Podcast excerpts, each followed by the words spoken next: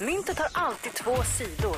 Här kommer fördelar och nackdelar enligt Peter Sandholt. Idag handlar det om fördelar och nackdelar med att vara islänning och jag börjar tänkte jag med nackdelarna. Mm. Nackdelar med att vara islänning. Eh, nummer ett, tröttnar du på att vara fiskare eller vulkanguide kan du alltid söka jobb som fiskare eller vulkanguide. Nackdel nummer två med att vara islänning. Omöjligt att eh, lokalisera den här pyspunkan. Du ligger på alla fyra där på garagefarten och försöker höra var någonstans det pyser i bildäcket. Men det är svårt när någon av öns 47 vulkaner mullrar samtidigt.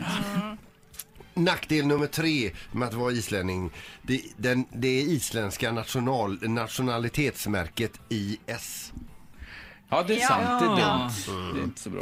Du är ju raskt över till fördelar istället. Isländska landslaget som nummer ett här. Vilket landslag alltså.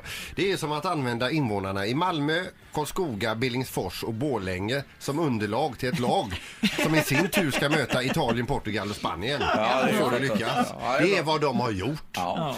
Fördel nummer två med att vara islänning. Din varmvattenberedare har lagt av men du kan ändå ta dig ett varmt bad. Absolut. I en geyser. Ja. Ja.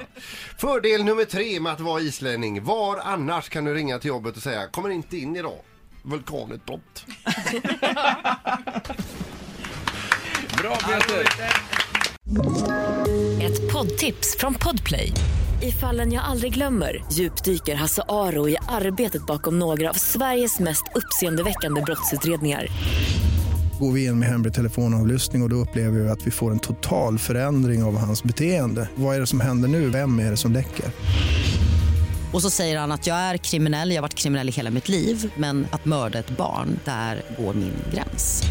Nya säsongen av Fallen jag aldrig glömmer på Podplay.